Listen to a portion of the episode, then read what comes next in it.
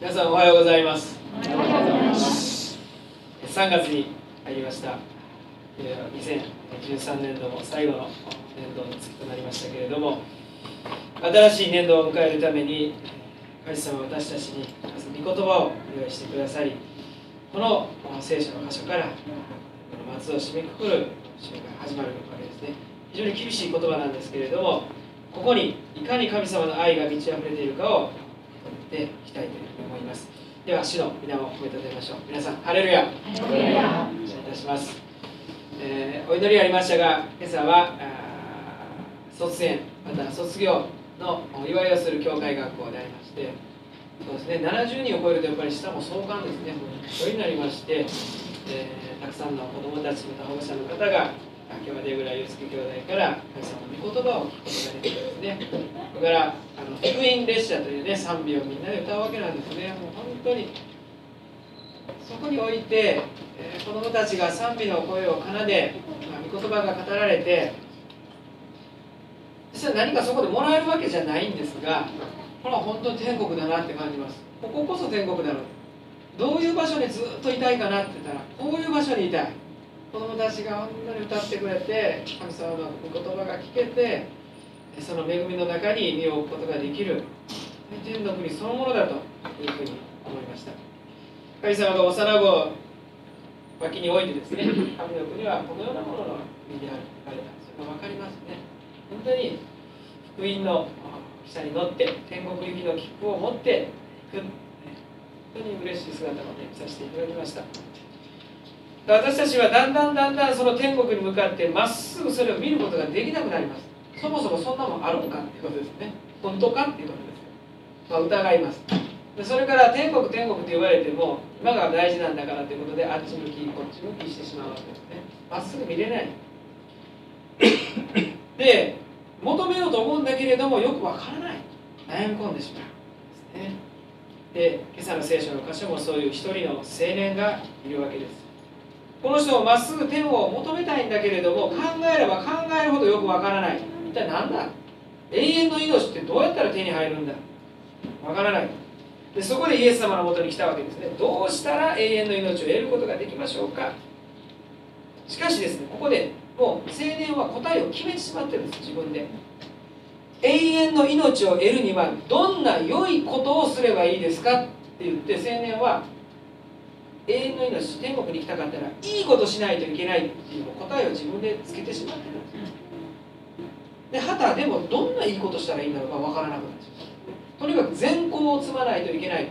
思ってる。イエスさんはそうじゃないよ、良いことではないんだよ、良い方を見なさい、神様を見なさいっていうことなんですね。それだけだということなんです。でも青年は気づかないんですね。もし命を得たいと思うなら、その神様がくださった掟を守りなさいという意味なんですけれども、今10回は全部守ってきました。イエス様は言うんですね、最後、また隣人を自分のように愛しなさい。青年はそれもやってきたって言うんです。私はみんなを愛してきた。でも愛するっていう言葉は非常に曖昧です。愛するって何ですか？その人その人違うでしょうし、愛するって言ったって一体何が愛ですかってなりますね。青年はやってるって言いました。僕はみんなを愛してるって言ったんです。イエス様は言いました。もし本当に完全な愛を求めるのならば、持ち物を全部売り払って貧しい人々に施してごらんなさいって、ね、そしたら天に富を積むことになるよ。あなたは完全だというわけですね。するとそれまで自信たっぷりに10回を守ってきました、私はみんなを愛していますと言った青年は悲しみながら立ち去ってしまったんですね。なぜならたくさんの財産を持っていたからである。できないと思ったんですね。この話を聞いて私たちはどう思うでしょうか。あ、一緒だなと思いますね。私も要請はと思います、ね、持ち物を全部売り払うなんてとんでもない、できない、ね、難しい。イエス様は何を言われてるんだろうか。私たちは無一物になるということはできないんですね。絶対に不可能なんです。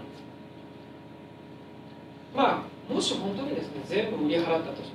丸裸になったとします。次の瞬間から私たちは誰かに何かをもらわなければいけない。パンをもらわないといけないですね。真っ裸でいるわけにはいませんから、誰かから服をもらわないといけない。私たちは完全に全てを売り払うということはできないんです。その瞬間から誰かから何か物をもらって生きていくことになりますから、なれないんですね。別に完全にはなれないっていうことなんです。で、神様、イエス様言われました。金持ちが天の国に入るのは難しいんだ。重ねて言うけれども、金持ちが神の国に入るよりはラクダが針の穴を通る方がまだ簡単だっていうわけです。要するに、金持ちは天国に入れませんって言うんです。売り払えない人はダメですよって言われるんですね。私たちは金持ちなんでしょうかね。まあ、壁があって屋根がある家に住んで、そこに電気、水道、ガスまで来ている。冷暖房がある、テレビがある、洗濯機がある、電化製品に囲まれている。さらに車と車です。これは世界水準から言えば十分金持ちなんです、私たちは。本当に恵まれた金持ちなんです。私たちは神の国に行けないっていうことなんですね。イエス様はこの言葉を青年にかけながら、この青年を慈しんでるんですけれども、気づいてほしいんですね。気づいてほしい。ものじゃないんだって、どうしてわからない。もので永遠の命が得られたり、もので愛するってことは完全には到達できない。わからないんですね。これ私たちもわかりませんけれども、ユダヤ人は特にわかりません、この話。なんでかっていうと、ユダヤ教っていうのは神様に祝福されてなんぼの宗教なんです。これはアブラハム、イサク、ヤコブからのお約束です。アブラハムが祝福を受ける。だから財産を持つっていうことは神様に恵まれて祝福されてるって証なんですよ。信仰深い証なんです。持てば持つほど、お金が増えれば増えるほど、ああ、あの人は神様に祝福されてる立派な信仰者だっていうのがユダヤ教なんです。だからユダヤ人は富を追い求めるんですよ。どこまでもどこまでもいくらでも持とうとするんです。それこそが信仰だからですね。だから世界の富の、まあ、どこまでか分かりませんけどね、大部分を握っているんだって言われてますけれども、それはその通りなんです。ですからこの話はですね、よく分からないんです。ユダヤ人なんでだ、祝福されていっぱい持った人が神の国にいるんじゃないかと思ってたんです。そうじゃないって言うんです。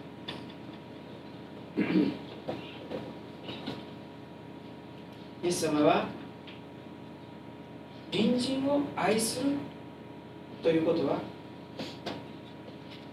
物を持ってしてとか、自分がそれでやってあげた、自分はこれだけいいことをやった、そういう思いでは到達できない世界なんですよって、ね、やったったわとか、やってあげたわという気持ちはそこに到達できて、ああ、本当にこの友のためにこうしたい、家族のためにこうしたい、ね、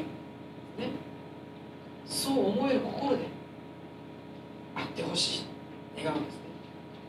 でもこの青年も永遠の命をもらうためにいいことをするんです。本気でいいことやってんじゃない、何かのためなんです。それを気づかないままの歩んできているので、イエス様言われるんですね。気づいてほしい。難しいですね。もし私たちが何かを手放したら、そういう状態になれるのかって言ったらなれないんですよ。これまたね、困ったことなんです。弟子たちは言うんですよね、イエス様に。イエス様、私たちは全部手放しましたよ、ね、漁も手放しましたよ、ね、魚を取る船も手放しましたよ、網も手放しましたよ、家も手放しましたよ、仕事も手放したよ、全部あなたが言われる通りにやりましたよ、ね、全部やってきましたよ、この12弟子が言うわけです。面白いですね、ここを読んだら。次の瞬間、本当は手放してないことがよくわかります。ではイエス様、私たちに何かも捨ててあなたに従ってまいりました。では私たちは何をいただけるでしょうかって言ってね、もうもらうこと考えます。手放したようで実は手放してないんですね、仕事も家も話したって言いながら、じゃあ何をくれますかって次言うわけです。手放した瞬間、偉くなったんですね。俺はこんだけやったよ。じゃあどんだけ弟子としての見返りがあるんですかって。もう執着心の塊です。そういう心持ちで手放したら、かえって私たちは物に縛られてしまう。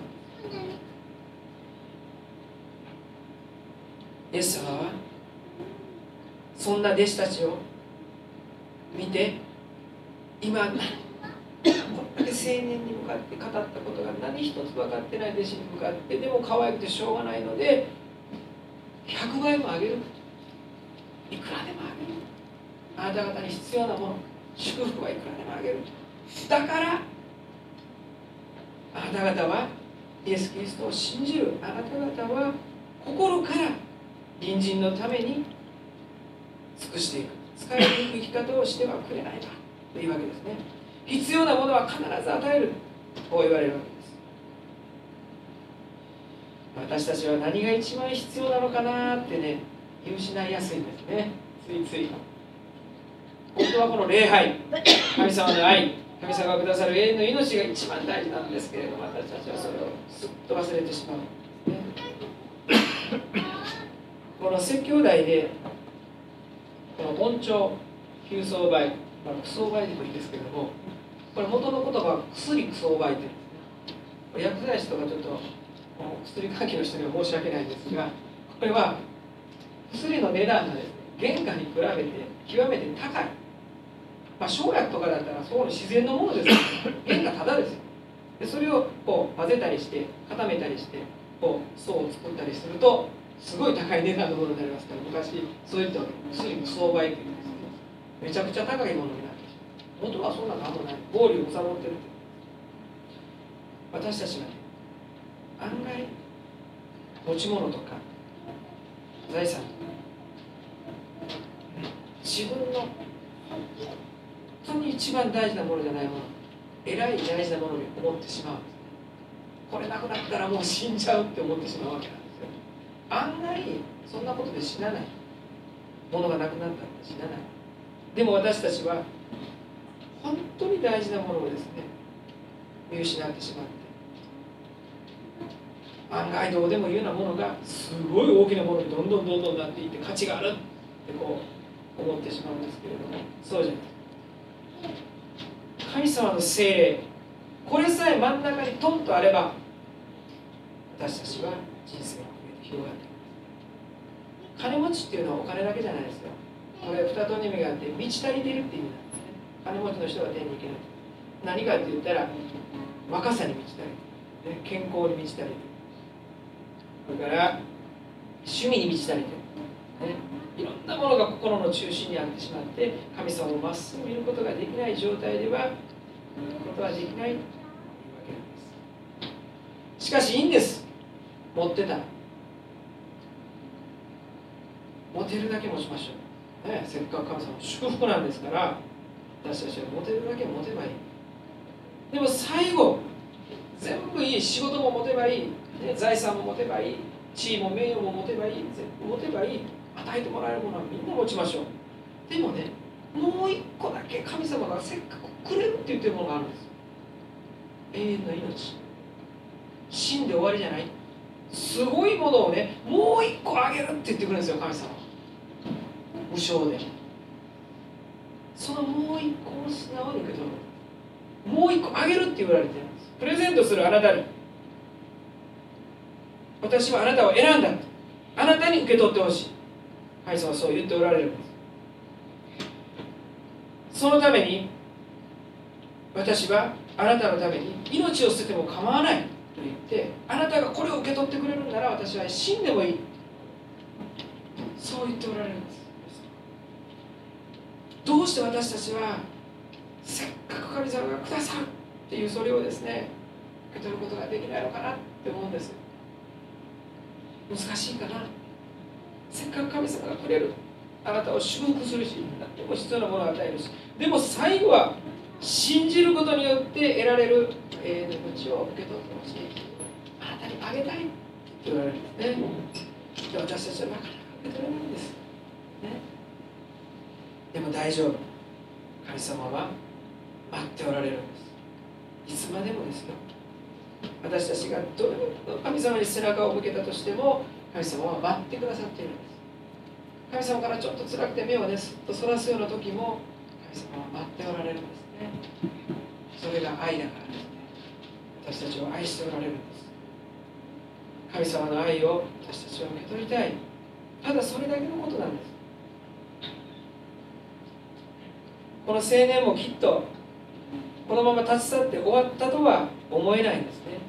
なぜならルカによる福音書でこの青年は立ち去らないからきっと帰ってきたんだろうと思います。よくよく思い返してみたら、そうだな、いいこといいこと10回守ってやってきたけど、それは結局自分のためだったし、本当に人を愛してその人のためにできることを何かやっていく生き方に使えていきたいと思うと思います。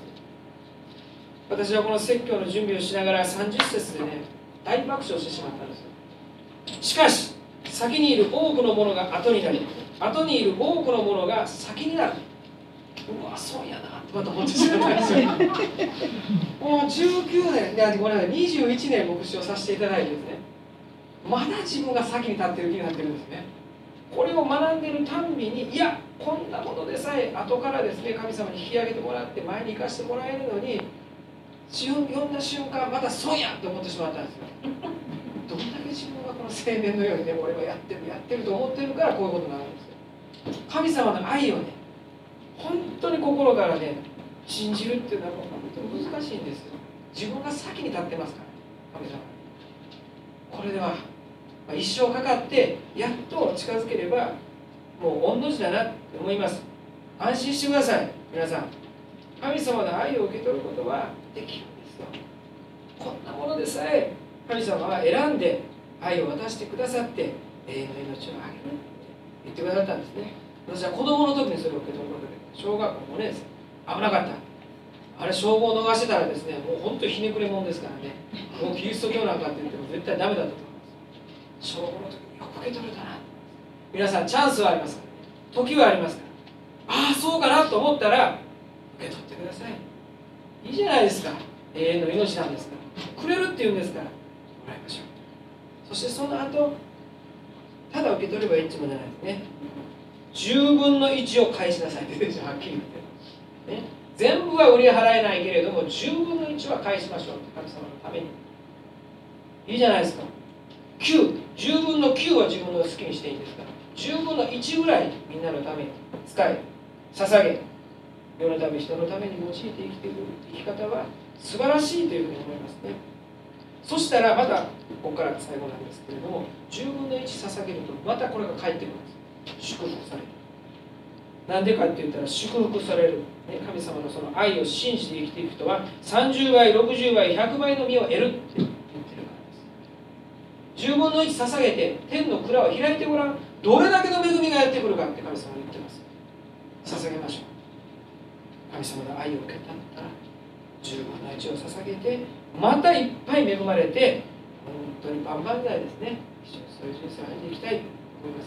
今週はとにかく我を振り返って、まあいろんないいこともやってるし頑張ってるけど、まあ置いて素直に神様の愛をいただきましょう。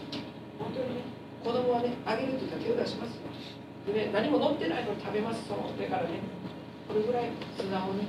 神様の愛を今週は受け取って、まず受け取って、ね、愛できたいと思います。では、この生産の恵みを受けて、主の恵みを味わいましょう。では、すみません、一節をおさんでした。